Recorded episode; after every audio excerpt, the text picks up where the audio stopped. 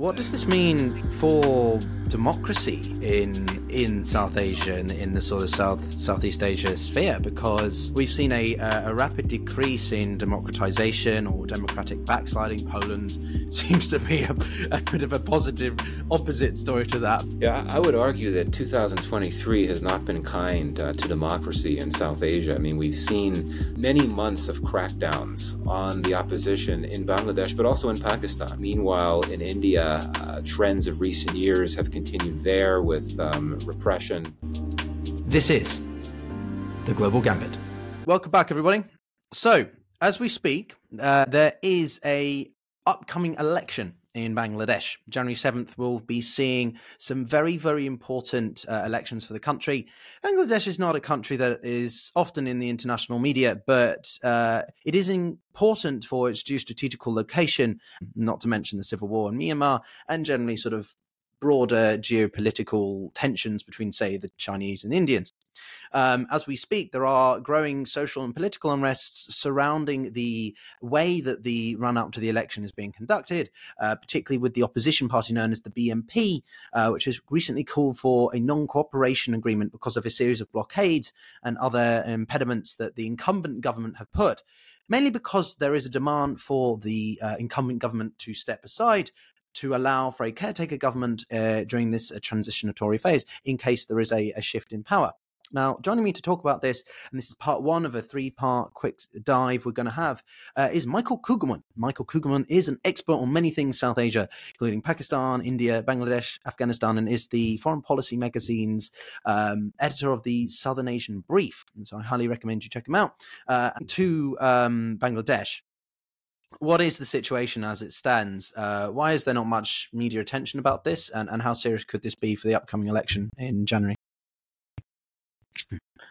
Well, uh, thanks for having me. It's good to be back here uh, with you. Um, I, I, would argue that um, the election is is starting to get uh, a fair amount of uh, media attention. I think that elections, uh, generally speaking, tend to get that type of media attention they deserve. But I would mm. argue that at least from a from a from a Washington perspective or from a Western perspective, Bangladesh unfortunately has not received the attention that I think it deserves as a strategically significant uh, state, um, and we can get into that. But um, yeah, it's uh, it's it's very soon. Uh, it's just a few weeks away, the election, and you know I would argue that um, there's actually uh, a lot. There's not much to discuss when it comes to the election in terms of the expected outcomes, because there's not that much uncertainty at this point. Um, the the main opposition, the BNP, uh, has uh, formally announced its decision to boycott the polls. Uh, which it's done before, not the previous election, but two elections ago it boycotted. So that means that you're going to have the ruling Awami League essentially running against itself. Uh, there will be other parties uh, running against the Awami League in the elections, but none of them are as uh, significant uh, as the BNP in terms of capacity to mount a, uh, a, a, substantive challenge to the Awami League. So that suggests to me that um, the BNP, pardon me, the Awami League will will return to power uh, for what would be a fourth consecutive uh, term. And there had been a lot of uncertainty about what would happen when it wasn't clear if the BNP was going to run or not. And uh, uh, the BNP had been uh, making demands for quite some time that the Awami League reinstate a, a, caretaker clause, which previously had been a part of the Constitution, which essentially stipulates that. Um, government uh, government stepped down several months before the election to allow uh, for a um, an apolitical technocratic admi- administration to come in and oversee the elections. The reason why the BNP has wanted that clause reinstated is that it, it it believes that there's no way you could have a free and fair election in Bangladesh so long as the current government um, is in power because it believes that it would ensure that the elections are rigged. And you know, I'll say on this is that um, it was when the the Awami League was in power some years ago that the Supreme Court struck down the caretaker uh, clause, and you know, the BNP and its supporters think that it never should have been struck down and needs to come back. And without it being reinstated, there's no reason for the BNP to participate in what it believes to be a uh, an illegitimate um, election uh, and a completely illegitimate uh, electoral system on the whole. So that's where we stand. It's very likely the Awami League will be back for a fourth straight term. What does this do for the uh, what does this do for the surrounding um, states, namely in the uh, in the immediate vicinity? Right, we've got China, which is struggling economically. India has got its own elections next year. are they watching the situation in Bangladesh? Also, given the Rohingya situation, the the thousands upon thousands of humanitarian refugees, asylum seekers that f- have fled to uh, Bangladesh in the past few years because of the Myanmar crisis and now the, the ongoing civil war. Uh, what are the external factors here playing into the uh, into the parliamentary elections? Do you think, or it's not that easy to tell right now? Well, it's very clear that uh, the Indian government has a strong stake in an election that brings back the Awami League. Uh, there are very close ties between the Awami League and the ruling BJP in India. I would argue that there are significant uh, ideological convergences uh, between the two. Um, and the the Indian government uh, really believes that um, if the opposition were to come to power, if the BNP were to come to power, that that could pose threats to India's interests because um, New Delhi regards the BNP and its and its its allies, its traditional allies like the Jamaat-e-Islami, views them as um, as Islamist forces that could be potentially destabilizing. And that is not what India wants. So, this is not something that the Indian government would put out there uh, publicly, but it clearly wants the Awami League to return. So, assuming the expected outcome plays out and the Awami League does come back, you know, that'll be a good thing from, uh, from India's perspective. Now, I think the China factor is important here as well. Uh, China has really expanded its um, infrastructure assistance in Bangladesh as it has throughout much of South Asia in recent years through the vehicle of the Belt and Road Initiative. And China has also seen its um, defense ties with Bangladesh uh, increase over the last few years with, with the Awami League in power.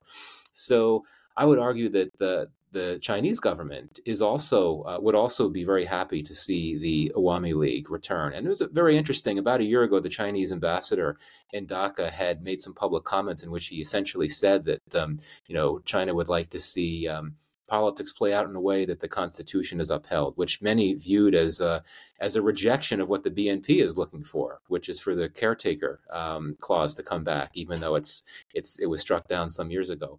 But I, I would argue that the stakes for China are less high than they are for India in the sense that China would be perfectly comfortable with a non-Awami League government in power. Um, whereas with India, you know, for, for for ideological reasons and others, they really do not want to see any party other than the Awami League in power. So the stakes are high for um, for for both countries, but especially for India.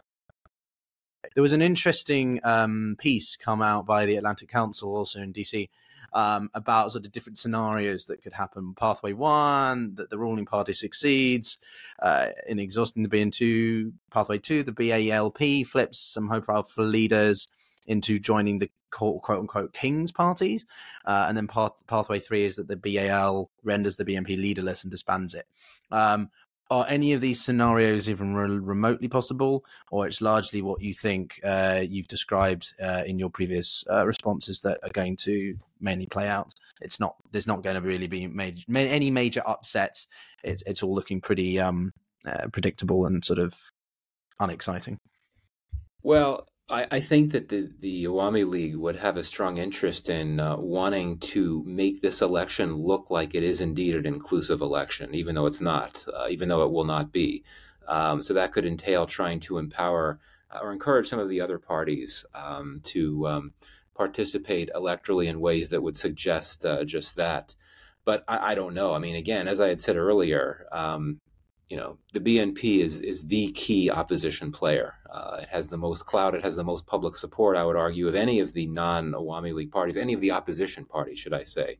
So, to me, it's the most likely outcome. I think is the one that I had laid out before, um, where you simply have the Awami League come back. Maybe maybe the next Awami League government would be one that has some some partners that it doesn't have now. I don't know, but uh, I mean, for me, looking at this in a in a top line, you know, from a top line perspective, you know, we're looking at uh, the incumbents coming back again for a fourth straight term, uh, and that's a that's a lot of terms uh, in a row for sure, and uh, clearly for a for a for an opposition that's already so unhappy about uh, how things look politically, you know, you wonder what the implications will be for that party and how they choose to uh, respond after an election that they will view as uh, wholly illegitimate. Last question on Bangladesh, then. So, what does this mean for democracy in in South Asia and in, in the sort of South Southeast Asia sphere? Because we've seen a a rapid decrease in democratization or democratic backsliding. Poland seems to be a, a, bit of a positive opposite story to that. But in Southeast Asia, you know, ASEAN and and, and sort of this whole thing. Again, I'm thinking Myanmar, uh, democracies on in, in, a decline. What would this do for that in the region? Because I, I, feel like I wouldn't say it's Bangladesh has been a bastion of democracy, but it's it's been a sort of a positive hopeful ongoing story, and this seems to be undermining all that. Yeah, I would argue that 2023 has not been kind uh, to democracy in South Asia. I mean, we've seen um, uh, many months of crackdowns on the opposition in Bangladesh, but also in Pakistan, which I know we'll get to.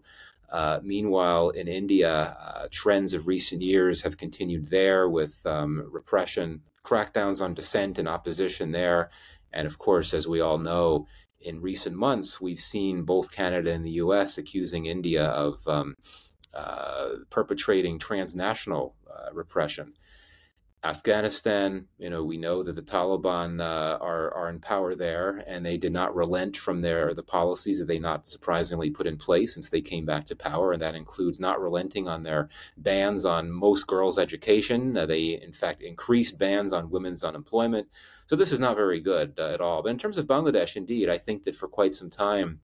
Bangladesh has earned a, reputation as a uh, as a well performing uh, uh, democracy for sure, a moderate Islamic uh, state, and um, I think that what's happened not just the last few months, but really the last few years, have raised concerns that Bangladesh is close to becoming something that could be described as a one-party state, not formally, but in terms of how things actually look with power asymmetries and power dynamics. Again, I mean, the Awami League has been in power since 2009. It's likely going to return. Uh, the opposition had an opportunity to contest this election and chose not to, but it did that because it felt that um, the odds were stacked against it.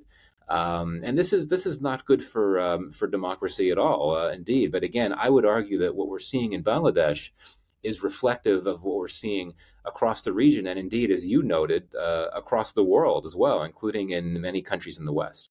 Absolutely. Absolutely. Um, so Pakistan. Pakistan is a country that has been facing many different uh, struggles in the past year. Um, former Prime Minister Imran Khan has continued to face uh, persecution um, and has been using AI, as far as I can tell, to still get his voice out there, his message across.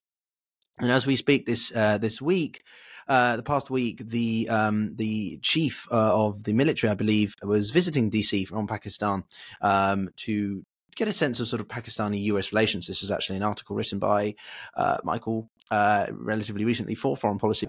So, Michael, I guess just jumping into what is the situation with Pakistan uh, right now, uh, politically speaking, uh, and and could you give us a, a, brief overview of of how you think things are and how things could be going into the uh, next next few months as we enter 2024? Yeah, I would argue that uh, on on many levels, the uh, situation in Pakistan is is similar to Bangladesh's. Uh, you know, from a from a from a basic uh, political lens, right? I mean, you have um, opposition parties, and especially a, a, main opposition party that has really struggled and has faced uh, significant crackdowns. So, you know, the Imran Khan, a very popular leader of the main opposition party, PTI, he's been in jail uh, for for a number of months other top leaders of his party have been uh, put in jail or they've been pressured to uh, switch parties or step down from politics and that pressure comes from the from the military. Uh, hundreds possibly thousands of supporters of PTI have been arrested and remain in jail for simply staging protests though some of the some of the protests uh, turned violent uh, earlier this year uh, and yet it has continued to have the capacity to mobilize. Uh, there have been some pretty large rallies held by PTI in um, in recent weeks, particularly in the province of Khyber Pakhtunkhwa. Um, again, this is very much like the BNP in in Bangladesh, but you know there are some differences. Actually, there are quite a few differences. One is that this is hap- what's happening in Pakistan with this political situation. It's playing out against a backdrop of other big crises, such as a really severe economic uh, uh, crisis as well as a um, resurgence of terrorism. Bangladesh is not dealing with those types of problems. Bangladesh's economy is much more stable than Pakistan's, though it has suffered some some uh, some bumps in recent months, particularly inflation and so on. So Pakistan is dealing with uh, multiple crises. Um, the the current situation in Pakistan is much more complex and murky than the situation in Bangladesh in that we don't know what is going to happen when elections happen. We also don't know for sure if the elections will indeed happen when they're scheduled to take place, which at this point is February 8th. Um, you know, the, I imagine they will take place, but there has been some buzz and some speculation that maybe uh, certain factors, whether you're talking about weather conditions or security threats, uh, or other factors could prompt the elections to be delayed by a few weeks or a few months. And those that believe that to be the case think that perhaps the uh, the powers that be, which is theoretically the caretaker government in power, but in reality is, is the military establishment, would like some more time, so to speak, to to hope that um, conditions play out electorally that would make it more difficult for the PTI to come back to power. Uh, the army, the army chief or should I say the top army leadership uh, has this uh, really nasty uh, spat vendetta going on with uh, with Imran Khan for reasons that we've talked about in the past clearly they don't want him to come back to power. He really can't because he's in jail. Uh, but um, I, I, think the, the question is, would they be willing to have PTI return? And I don't know. That that could be tough. So what does that mean? So Nawaz Sharif, uh, a name that'll be familiar to to many, a former prime minister. He'd been in exile, self exile in London for several years. He returned um, in October to contest elections he has all these corruption charges against him. He was disqualified from public office um, some years ago that ended his term as premier. He came back, and once he came back, all of a sudden he started getting a lot of legal relief. Uh, the courts were um, uh, giving him bail in certain cases. He was getting a lot of legal relief, and I think that's a reflection that he is now a preferred candidate of the of the establishment. So he's a he's a favorite, um, you know, likely next prime minister but not necessarily. Um, you know, his party had been a leading member of the coalition in the previous government, which was quite unpopular because of its inability to rein to rein in the economy. So I think that uh, it would be very um, inaccurate to suggest that uh, his party is going to sweep the election, even if it's getting backing from from the army. But at the same time, PTI, which is committed to running, despite the challenges it'll face, it's going to have a lot of challenges running, um, just because of the crackdowns I mentioned and so many other factors. So we don't know what's going to happen, but I imagine there's a good chance that whatever happens, you will not have any one party win an outright majority. And I think, in all likelihood, we'll see some type of coalition, perhaps a weak and fractious coalition that uh, that takes office uh, um, in the coming months. Um, but Michael, just um, turning to the uh, the session with um, uh, Afghanistan as well, we had this, uh, I think, quite uh, extraordinary uh, decision to what expel one and a half, 1.7 million Afghans from Pakistan in early November. Um, what's what's that done to relations between Pakistan and the Taliban? Uh, what's the general sentiment with that at the moment? Has ha, has it happened fully, or is it still something that's in the process? Could you take us through a little bit that situation and how that's playing into the um, Pakistan political situation?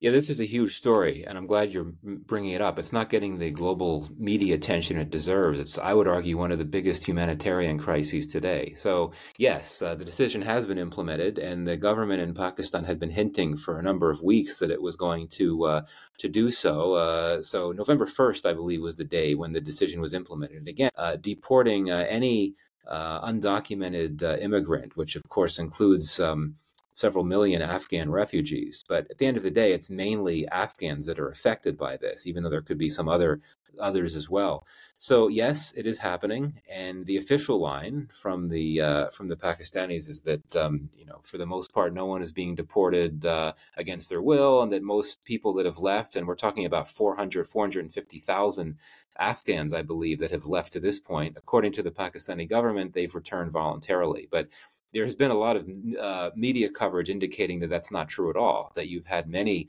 uh, Afghans that have been forced to um, to leave, and I think that from a U.S. perspective, the biggest concern is all of those Afghans, uh, and there were quite a few, several hundred thousand, that fled Afghanistan after the Taliban takeover. They fled to Pakistan. And these are Afghans that had worked with the US military or the US government and were eligible for uh, these special immigration visas that were meant to get them to the United States to seek asylum.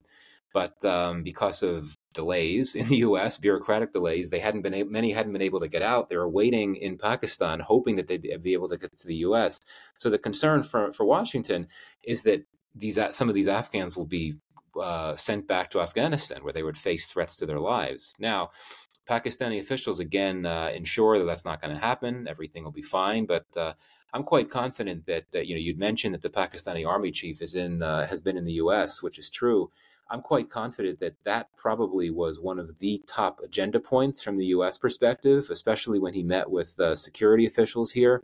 Uh, that that issue is big. So in terms of what's going on here, very briefly, um, you know the the position that the Pakistani state has given, and you hear this justification given publicly and privately, is that it's meant to uh, it's a security uh, measure essentially uh, that it's meant to strengthen security in Pakistan and.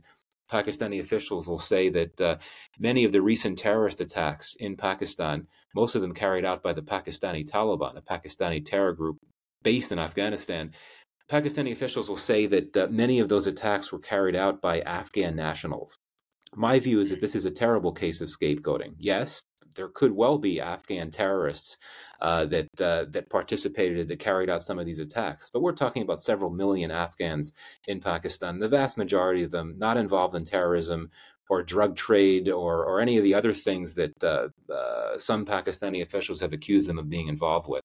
My sense is that a bigger factor here is geopolitical, that the, the Pakistanis are trying to essentially pressure the Taliban in Afghanistan to do more to address Pakistan's concerns about terrorism. So Pakistan believes that the Taliban have not been willing to curb the presence of anti-Pakistan terrorists in Afghanistan, and these are mainly the Pakistani Taliban. And it's true that the Taliban haven't done very much about that. The Pakistani Taliban are closely allied with the Taliban in Afghanistan. The Taliban in Afghanistan, they rarely, if ever, turn against their militant allies. So I think that there could be a, a this could be a case of Pakistan trying to use leverage to get to, to pressure the Taliban to do more about this uh, concern um, about terrorism. Again, Pakistani officials reject this. They say no, we would never use uh, refugees, marginalized communities as leverage. But you know, the timing of it is very striking, right? It was implemented. The decision was implemented at a moment when other Pakistani attempts to try to deal with this terrorism problem have not been uh, have not been successful. Uh, so, yeah, I think that's a big part of the story. The one thing that I find interesting about that is that the Pakistani government has likened their actions over the Afghan expulsions as the same as the British trying to do with their Rwanda policy. So, for listeners, the British want to try and export um, or expel, deport any irregular migrants from the UK coming over by the naval means. I, I, there was a report in the Telegraph I saw about two, three days ago, which is very interesting. Um, so uh, I, I, don't know if that will legitimize it anymore. Um, the last thing actually was that yesterday, watching the UN uh, the uh, General Assembly adopted a Pakistani sponsored resolution on, quote, the universal realization of the right of the people to self determination. Uh, I don't know if you saw this, Michael, but um, amidst all the flurry of work to try and get a uh, Palestinian Gaza resolution, there has been this quite uh, important sort of one pushed on on self determination. So I don't know if you have any thoughts on that. Well, I mean, uh, as, you know, uh, the Pakistani army chief during his visit to the U.S. met with the UN Secretary General uh, several days ago, I believe on Friday or sometime around then. And um, I think that um, for the army chief and for so many uh, senior leaders in Pakistan, there's a view that uh, the UN is one of the the only uh, major prominent global forums that is willing to give serious attention to the issue of Kashmir and particularly willing to give attention to Pakistan's perspective on the issue um, of, of Kashmir.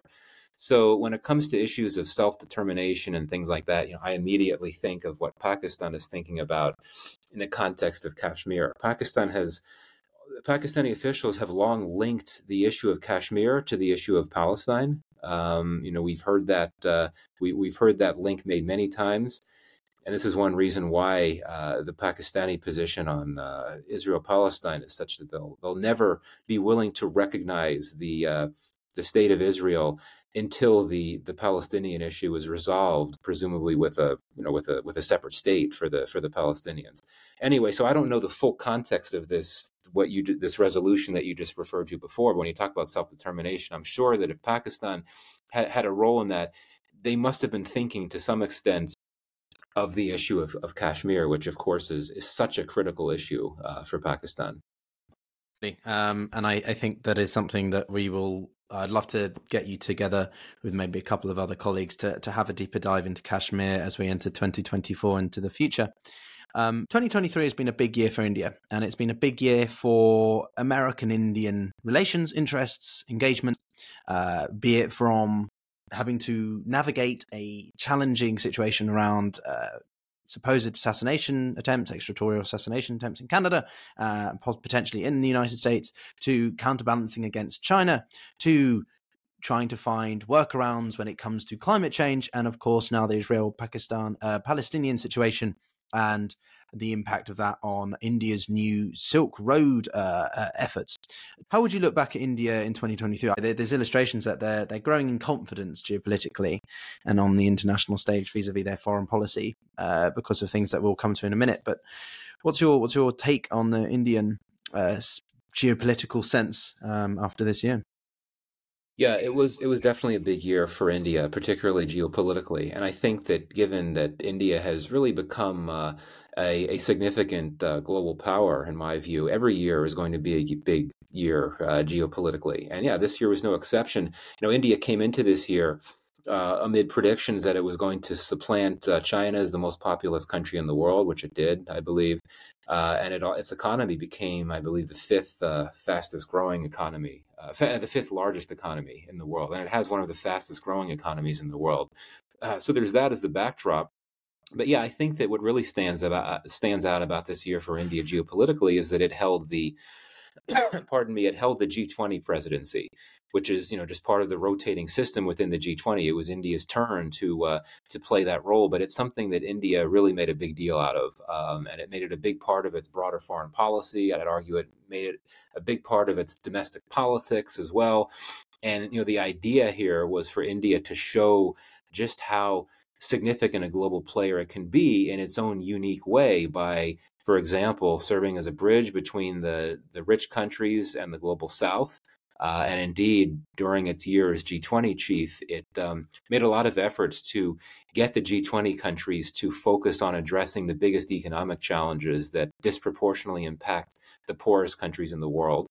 Uh, it also was successful in bringing in a key global south entity as a new member of the G20, that being the African Union. So I think that the G20 um, presidency was was really significant. It helped Modi, it helped the Indian government uh, project itself to the world as a um, as a significant global player. And then there were other successes too. I mean, the lunar landing was a really big deal. Um, you know, as you know, India became part of a very small club of countries that have successfully had soft landings on the moon, and I believe it's the only country to have had a soft landing on the south pole uh, of the moon. So this was something that, you know, obviously showcased India's scientific and technological prowess.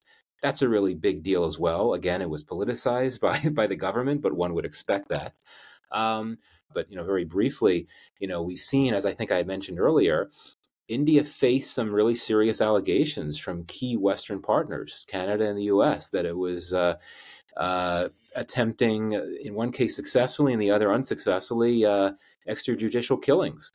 And you know that is something that I think will pose a, a bit of a diplomatic challenge for India going into uh, next year, even though on the whole, the international community, particularly the West, has been willing to overlook um, it's uh, some of these these repressive uh, policies and tactics. But these are these are pretty serious charges, as as you know. So that's that I think has put a bit of a damper on this big geopolitical year for India. And the other point I'll make is that India will no longer be the G20 chief. In fact, it already turned over the G20 presidency to Brazil a few weeks ago. So it's not going to be able to to leverage that uh, anymore. And I think a big question is, will it continue to focus on those same priorities that it was carrying out uh, with the assistance of the G20 chairship. This idea of serving as a bridge and a leader, a bridge between the, the, the developed world and the developing world, a voice of the global south. It really wants to do that. but will it be able to do that as easily if it doesn't enjoy that uh, very prominent perch atop the G20? No, 100%. I, I want to come back to an interview that Modi had with the Financial Times at the time of recording this morning. He touched upon the extraterritorial um, assassinations, which I want to focus on right now. But he did talk about the role of multilateralism and sort of, I think, implicit references to China and definitely more explicit uh, indication that America is the way that India wants to go. Not, you know, allies to that extent, but definitely want to to align more with the US than say China. Um, but um, you wrote a very interesting article uh, a couple months back about the uh, situation between the assassinations, and we've had some uh, good conversations about it on the channel as well. People, you can find it on your screen now. What do you what do you think that the uh, the situation does do for the the the, the, the cohesion and stability of US Indo relations, specifically because the point I make in, in the other conversation with a, a friend of mine is that America's not going to risk its geopolitical long term strategical interests over the specific, uh, I don't know, questionable and human rights actions of India in the case of Canada, right? It's it, it Canada is a Five Eyes member, but I still feel that the Americans may try to sort of deal with this situation softly, tacitly, covertly, um, instead of making a public uh, dilemma out of it, uh, because otherwise that will alienate China and undermine um, American interests. Do you disagree with that sentiment, or, or, or you think it is? Anyway, um, yeah, I do agree with you. Uh, the U.S.-India relationship will be fine, uh, though it is it is impacted in ways that it has not been for quite some time. I think that this is a relationship that's been spoiled on many levels because over the last few years, yeah, there have been some bumps here and there, uh, but there hasn't really been a significant crisis. I think you'd have to go back um, uh, exactly a decade, in fact. Um, in late 2013, there was a pretty significant crisis between the US and India when uh, a senior Indian consular official in New York uh, City was arrested uh, treated poorly in detention, and it caused all kinds of problems for the relationship. Hasn't been, you know, there really hasn't been many crises since then.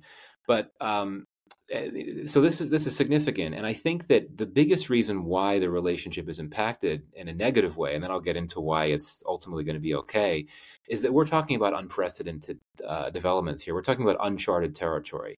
Has there ever been a case where a U.S. government has accused a close partner of being complicit in a in an extrajudicial killing on U.S. soil. This is very unusual, and I'm not sure if this has ever happened. And I think that for those U.S. officials that for so long have been so enthused and, and focused, passionate about moving this very important relationship forward, I think it's a, it's a shock to the system to know that India has, or if the if the indictment uh, is true, that India has indeed that an Indian government official an extrajudicial killing on U.S. soil. It's pretty. It's a big shock to the system, and you know there's a lot of trust in the relationship, a whole lot of trust. But if you look at how the relationship has progressed, um, you know, because of that trust, you're seeing a lot more technology transfers, a lot more intelligence sharing than you ever have before, I think. And that entails a lot of trust. So I think that for those US officials involved in those policies, you know, I think there's going to be a bit of a sort of a, um, you know, a little bit of anxiety thinking about, gee, we're, we're doing this with a country that may well have done this to us. So that's why I think the relationship will be impacted. Um, but ultimately, I think that the relationship will sail through th- very briefly three reasons why. One is just the the nature of the relationship itself. It's hardwired to withstand shocks. Uh, you know, for, for about two decades, the relationship has experienced exponential growth. You have deep levels of cooperation across so many different areas. Very importantly, you have regular high level dialogues that take place, and that allows the two sides to discuss issues they don't agree on, and that helps build trust as well. So it's it's hardwired to withstand shocks, and it survived that uh, that crisis I mentioned, you know, about a decade ago, known as the Khobragade affair. Second reason why the relationship will be okay is what you had alluded to before. The strategic imperatives are very strong, and I would argue from a U.S. perspective, they're really unassailable. That uh, you know the, the U.S. has concluded that it really needs a partner in South Asia to help it counter China. And India is the most logical choice by far, not just because of its location, its size, its strength, its economy, and so on, but also that, unlike any other country in South Asia, it has its own longstanding competition uh, with um, with China. And uh, you know, there has been some debate in Washington in recent months that since India is not an ally, it, since it refuses to participate in the alliance system, it's not a worthwhile partner. But you know, one could push back and say, well, look, India has showed that it's actually can be a net security provider in the Indo-Pacific. Uh, it's about to ship a, a supply of BrahMos missiles to the Philippines. Uh, this has not been in the news that much, but that's pretty significant. And also, I think in Washington, there's a view that India can push back against China through non-military means, such as potentially uh, with with its uh, with its its very um, with its booming tech sector. Uh, so, so I think that the strategic imperatives for partnership are so strong that uh, no one in Washington, or very few officials in Washington, would want to let these serious allegations get in the way of that. Final point: why the relationship will survive, and this is the more provocative one, but I think it's important to mention. Uh, despite what you may hear in U.S. public messaging, it does not let considerations about values and morals and democracy and so on shape its choices of strategic partners. Right? It's it's all it's for so long it's had many strategic partners that are not democracies that are repressive right? You go back to the the cold war when you had these these brutal right-wing democracy uh, pardon me brutal right-wing dictatorships uh, that were anti-communist. Um, they were they partnered with the us and then if you look at countries today saudi arabia egypt i would argue israel as well these are close partners of the us strategic partners. They're not known for not being repressive or, or brutal but uh, at the end of the day, uh, you know, the U.S. makes its decisions about strategic partners through matters of interest. No surprise to anyone, but I think it's worth mentioning. So yeah, bottom line is I think that the relationship will be okay. It has been scarred, and those trust factors I mentioned will be will be uh, you know are, are, significant and real, particularly when it comes to how individual U.S. officials perceive the relationship with India. But on the whole, the relationship will be all right.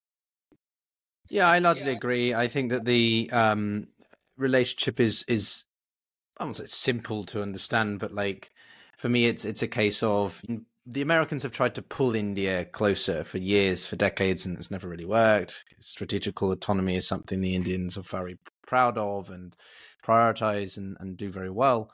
But um, there is shifts because of the push factors, namely, I think the Chinese belligerency um, and the Wolf Warrior diplomacy. Although we've had uh, people on from um, different locations. I've had uh, we had um, Ken Moriyasu, the uh, one of the diplomatic correspondents for the Nikkei Asia publication, and he was saying about there is a sentiment in Tokyo, at least, that there's a shift in Chinese foreign policy uh, when it comes to how President Xi is seeking to manage things, and you've alluded to it there, the overtaking of the most populous country, the slowdown in Chinese outputs, the uh, unwillingness to publish youth employment data and just generally economic metrics um, of the of the Chinese. So I was just wondering, what do you see the Indian Sino relations looking like right now? Pretty pretty bad, non-existent, as bad as they could get. just in in the context of the West, I know you're not speaking for the Chinese, but as a Western analyst looking at the two and how their dynamics are playing out vis-a-vis the United States, what do you think is going on in, in that? Well, the main baseline point of analysis is that um, the relationship between India and China uh, changed in a big way in 2020 when they when they had this uh, deadly border clash in Ladakh, which was the deadliest um, clash between the two countries since they went to war in 1962. And you know, there's been regular dialogue between the two militaries to try to address this ongoing border crisis and, the fact that China, in India's view, continues to be a threat, staging provocations, uh, and so on. So there's that, but um, you know, it's it's in a very, it certainly is in a very difficult uh, spot, and I think that it's gotten to the point where India now views China, not Pakistan, as its biggest strategic concern, as its biggest strategic uh, threat. Uh, believes that it can manage any any security risks emanating from Pakistan, which in India's view revolve around uh, state uh, state sponsored uh, terrorism in in Pakistan. Uh, you know, anti-India terrorist groups based in and uh, and sponsored by the Pakistani state. It feels that it could manage that. But with China, it's it's very different. You know, it views a country that is uh, openly provoking it on the border, and uh, you know, this is something that India has una- been unable to deter, and Indian officials would not acknowledge this publicly. But uh, let's face it, there's good in, there's good evidence, including satellite uh, data, indicating that China continue to, in some cases, be hunkered down on territory that India regards as its own, a remnant of that 2020 clash. So this is a big concern for for India, and but it's not only the border issue. India worries about um, China's increasing uh, naval power. It really worries about how China has been able to develop, uh, has, has been able to project naval power in a big way in the Bay of Bengal and the Indian Ocean region. Uh, you know, the, the only known Chinese overseas military base is off is is off Djibouti, which is not too far from India at the end of the day. India also believes that China has had um, spy vessels uh, circulating around the Andaman Sea, which is, of course, near Indian island territories. So, for all kinds of reasons, India is very concerned about China's power and its power projection, which it regards as, as very dangerous and threatening for its interests. Yes, India's growing India's tensions with China have certainly helped advance U.S.-India uh, partnership. But um, one thing that is not done is prompt India to be compelled to seek a formal alliance with the United States. You know that is not going to change. And you know, you go back to that Ladakh clash in 2020. Right, at, right after that broke out, you had India's external affairs minister Jaishankar say that we will never join the alliance system. Not we're not going to, we will never join it, which I think is an indication of how China feels on these issues. We have seen though this uh, U.S.-India partnership it is helping India um, to to a significant extent. We now know that uh, about a year ago, I believe, um, there was a an attempt by the Chinese to stage a, a provocation, an incursion onto uh, territory that India believes to be its own, and the U.S. supplied intelligence to India that helped India preempt that. So that's a nice example of how U.S.-India partnership can help India fend off China, which of course serves the interests of both uh, Washington and New Delhi. So I've got a couple more questions for you, Michael, and then we'll we'll wrap up. But the the second to last one is about uh, some other comments that Modi mentioned in the uh, interview with the Financial Times at the time of recording, which was about this emphasis of multilateralism. Uh, we've seen, I think, 2023 a real peak of Indian multilateralism there and uh, just wondering what you feel uh, that means for India going into the short to medium term. Uh, and I'll use one specific example, which is the the ongoing maritime insecurities in the Gulf of Aden with the Houthis.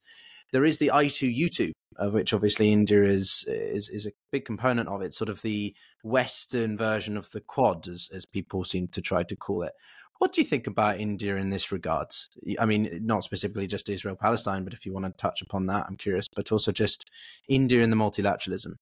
Right. So these these multi terms are important for India. Multilateralism, multipolarity, and I should say minilateralism as well, which is which is becoming a big deal. Um, and that's you know India supports the idea of anything that's not bipolar. It uh, it supports the idea of multiple power centers uh, which I think plays to its own uh, desire to be a non aligned state where it can navigate relations with different countries and not feel pressured by you know a powerful small group of countries to align with them. So it supports multipolarity, and one could argue that this might be something that would uh, be detrimental to U.S. interests. Some could suggest that, oh, does this mean India wants to see less U.S. power? Not necessarily, but it's an interesting point. So you know this is it's it's an interesting case and yes india is a big fan of uh, so many different of, uh, of these multilateral groupings and we've seen that it's been willing to participate in quite a few of them that are uh, in many cases um, not particularly fond of the west and i think again that reflects india's um, non-aligned strategy been a lot of talk about the brics over the last year right as you know the brics has, has expanded uh, it's a group that's historically been dominated by China and Russia. Uh, and of course, South Africa came in uh, most recently. Uh, then India and Brazil are a part of it too. It's expanding. Um, and I think that this has raised concerns that India that, that India is a part of a, of a grouping that is uh, anti-West, and you have Iran joining, which could make it even more anti-West. I don't necessarily think that's true. Um, I don't necessarily think India sees that way, or doesn't definitely doesn't see it that way. India is keen to participate in a variety of multilateral groupings that could enable it to, you know, project influence, give it a seat at the table, so to speak, um, in in these prestigious forums. The Shanghai Cooperation Organization is another good example. It's another grouping that's dominated historically by by China and to a lesser extent Russia. India joined it along with Pakistan uh, some some years back. Again, it's seen as an entity that's meant to serve as an alternative to U.S. led, West led um, arrangements, institutions, particularly in terms of economic institutions uh, in, uh, in, in, around the world. India is very comfortable in these forums because at the end of the day, it's about pursuing its interests, projecting influence, and it wants to do that in the company of both its Western friends um, and its non-Western friends. But it it prefers to be involved in those multilateral fora that are not hardcore security institutions. Of course, the Quad, the Indo-Pacific Quad, not I2U2, but the Indo-Pacific Quad is a security grouping, but it's not something that operates as an alliance. Uh, that's not the case at all. And in fact, the main focus of the Indo-Pacific Quad, and I would argue of I2U2 as it evolves, is to have countries partnering together commercially and perhaps working together to produce and distribute um, uh, important public goods, whether you're talking about uh, clean energy technologies, um, COVID vaccines, whatever the case may be. So, yeah, India's interests are, are served by a more multilateral world and certainly by a more multipolar world. I would argue that it's getting what it wants on multipolarity, but not multilateralism because of how sharp great power competition is across the board. I think that's really militated against the emergence of more multilateralism and more, and on the whole, more global cooperation. I'm 100% with you on the notion of India not being in the same bucket as China and Russia when it comes to their usage of the BRICS. India wants to be able to participate in whatever it wants. That's what the idea of strategical autonomy is, and, and they want to be able, and, and they know that they can get away with that.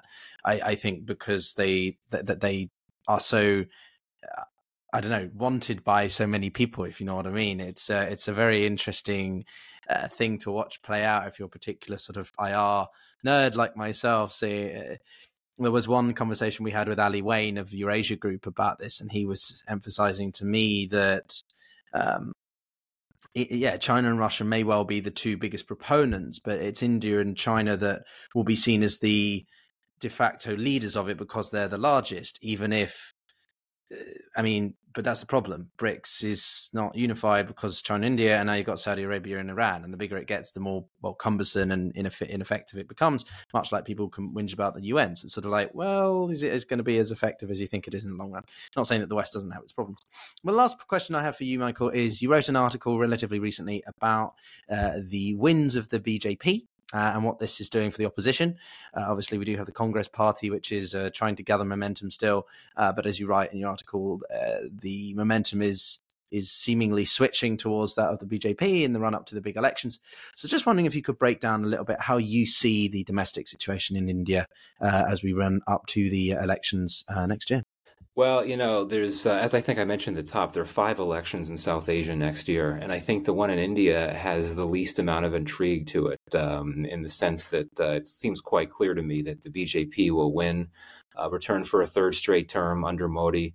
Uh, and you know the opposition, um, the Congress, and other elements of the opposition had enjoyed a fair amount of momentum until relatively recently. Uh, the Congress Party won a key election in Karnataka southern state in India uh, some months ago.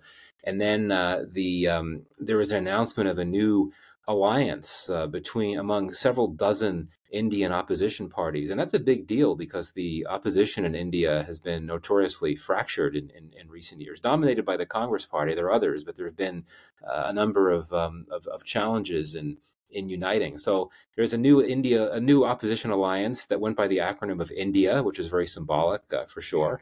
Uh, also, we had this year Rahul Gandhi, who had been uh, saddled with all kinds of um, uh, charges, legal charges that uh, you know he and his supporters believed to be um, politically manufactured. Which, if it sounds familiar, it should, because this is what opposition leaders in Bangladesh and Pakistan have been dealing with as well. Um, he was he he he received um, uh, his jail sentence was uh, was basically dropped, uh, which essentially meant that he could be back participating in politics, running for office, and so on.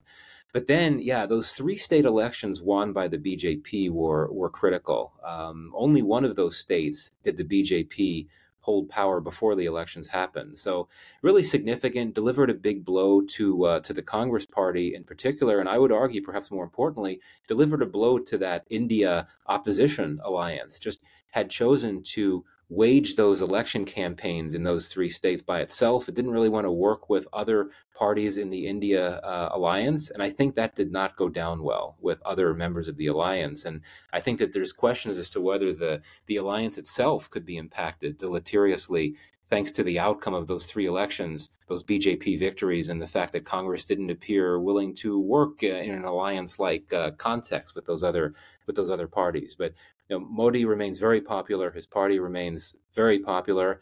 Um, I don't think there's enough. I don't think there's enough time for the trend to be reversed. India goes to the polls in April. The elections start in April. They'll run through May.